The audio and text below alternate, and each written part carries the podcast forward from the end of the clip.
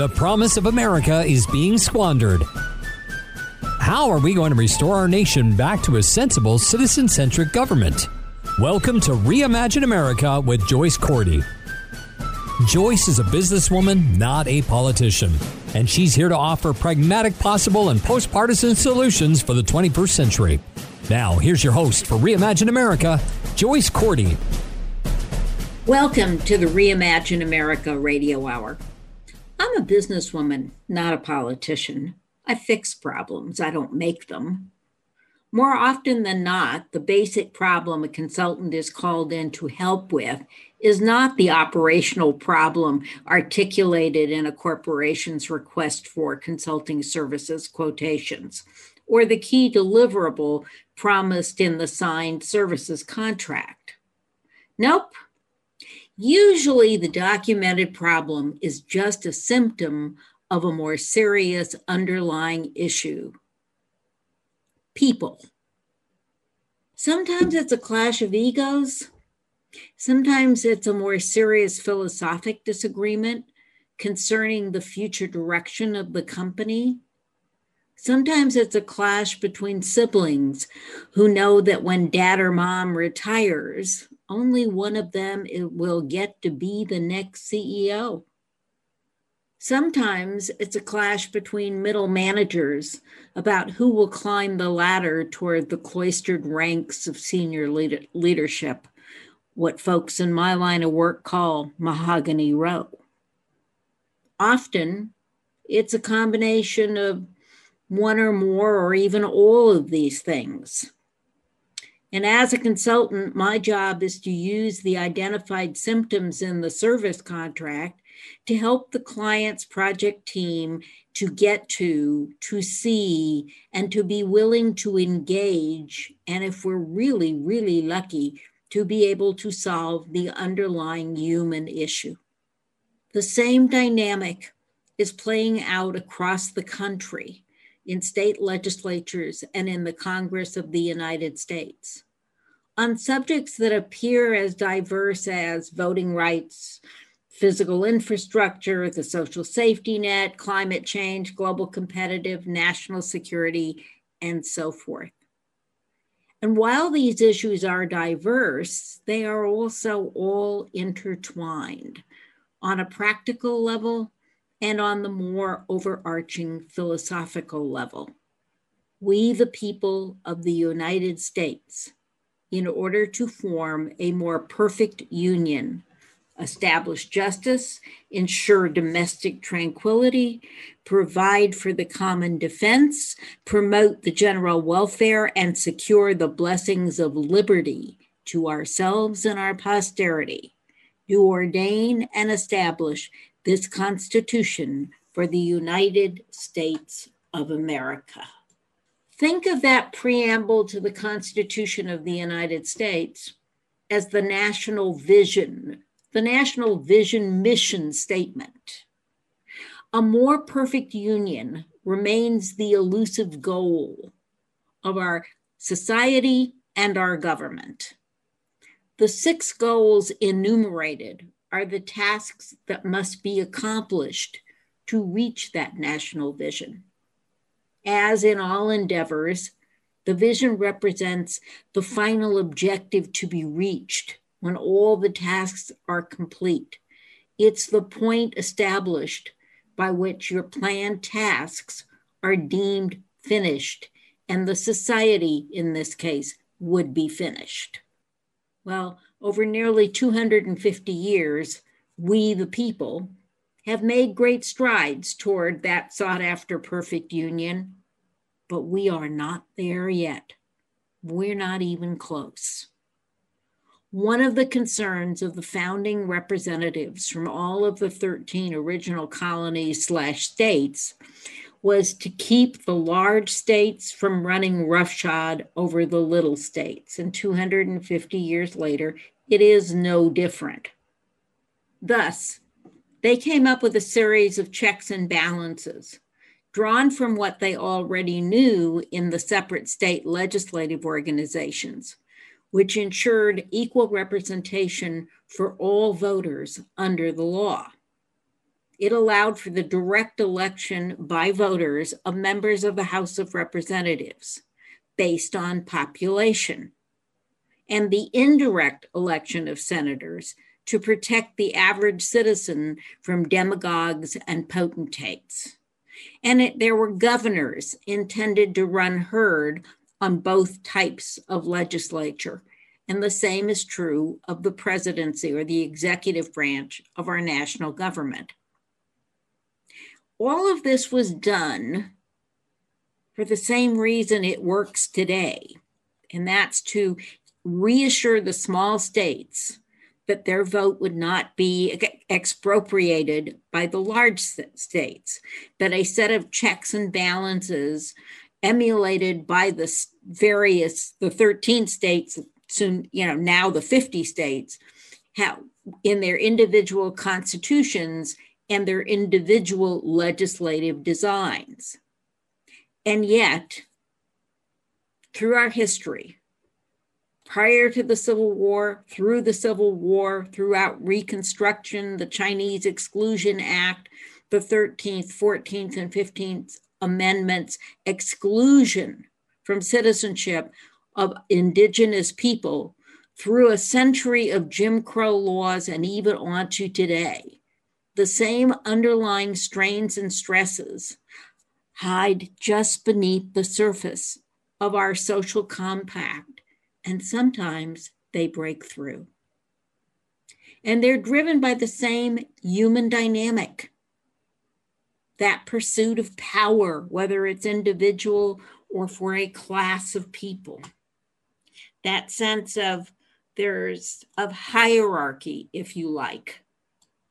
But while the battles that infect corporations are mostly fought behind closed doors, the battle for a more perfect union is fought in public by ego driven perpetrators more interested in their own job security and growing power base than the well being of the nation as a whole. And they are aided and abetted by an all too large and too willing and too well financed media complex.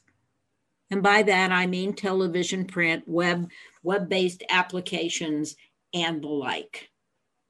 And even within that media complex, there are silos and segments.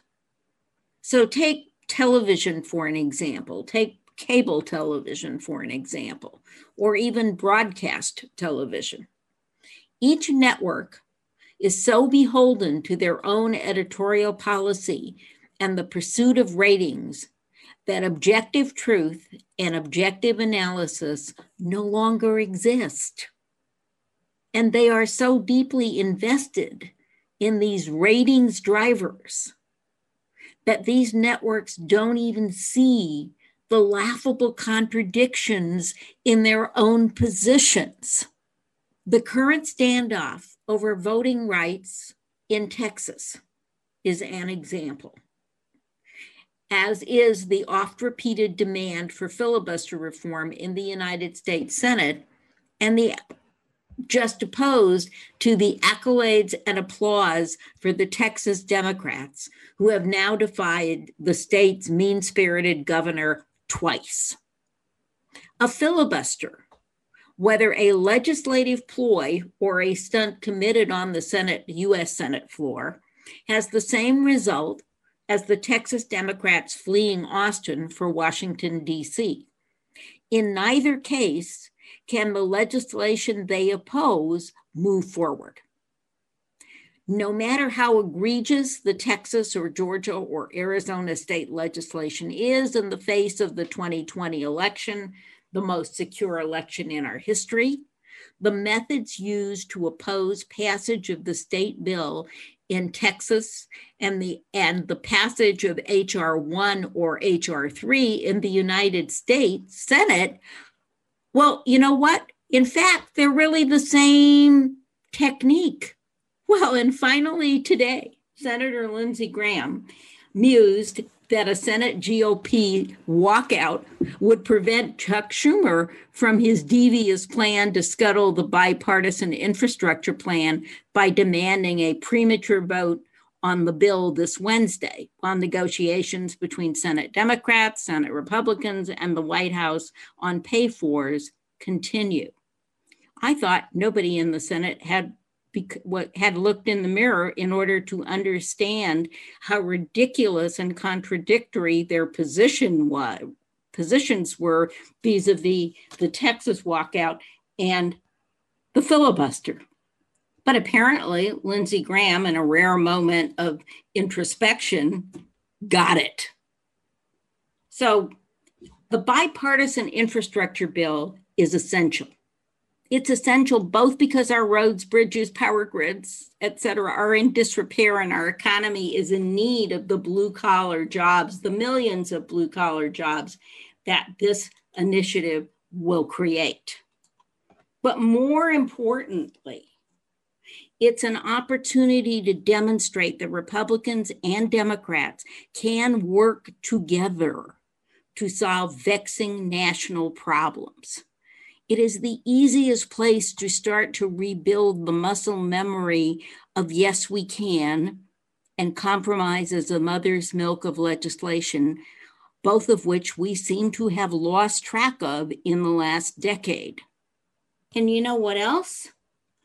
Learning that muscle memory or beginning to just rebuild a little tiny bit of that muscle memory might benefit the sizing and the scoping of the proposed social safety net expansion, which Democrats wish to put through um, on a party line vote. Personally, I am on this rare occasion grateful to Senator Graham for calling attention to the ripe hypocrisy of his colleagues on the other side of the aisle. Perhaps he has been pointed to a way to slow down the legislative vehicle Majority Leader Schumer would like to run off the cliff. And that vehicle is the bipartisan infrastructure plan. Schumer would like to run that off the cliff as surely as he suggested that Paul Ryan might try to do the same thing with your granny in 2018 during the midterm elections which leads me to three questions. Since when does an evenly divided Senate, 50 Democrats versus 50 Republicans, constitute a mandate for a greater than doubling of the nation's social safety net? Second, do Senate Republicans view their oath to the Constitution of the United States subordinate to their oath of allegiance to the disgraceful and disgraced former President Trump? What about their duty to faithfully represent all the people of their state and this nation? And if not, if they don't feel their oath is subordinate to their allegiance, why are they so unwilling to demonstrate their allegiance to the Constitution by passing the John L. Lewis Voting Rights Act. Now, I totally believe that H.R. 1 is a bad piece of legislation and it shouldn't pass.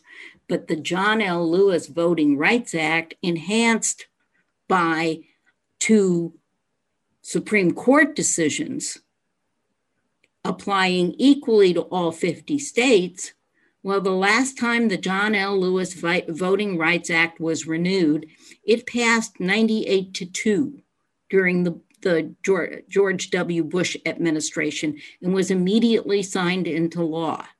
What's changed in terms of the voting, the right to vote between 2006 and 2021? And then what about updating, in order to avoid a repeat of January 6th, the 1876 elections law? And by passing those two pieces of legislation, affirming the 14th and 15th Amendments to the Constitution that guarantee every citizen the right to vote two amendments that were enacted by an earlier Republican Senate majority and three fourths of the states. And last question What does a New York City liberal or a San Francisco liberal with a limousine at the ready know about the decrepit state of our infrastructure? To paraphrase the old joke about sex in St. Louis. I urge you to besiege your senators' offices. It's not the withholding of one's vote that leads to a more perfect union, quite the contrary. And once you've made that call, just turn off the television for a night or two and enjoy the order and the quiet around you.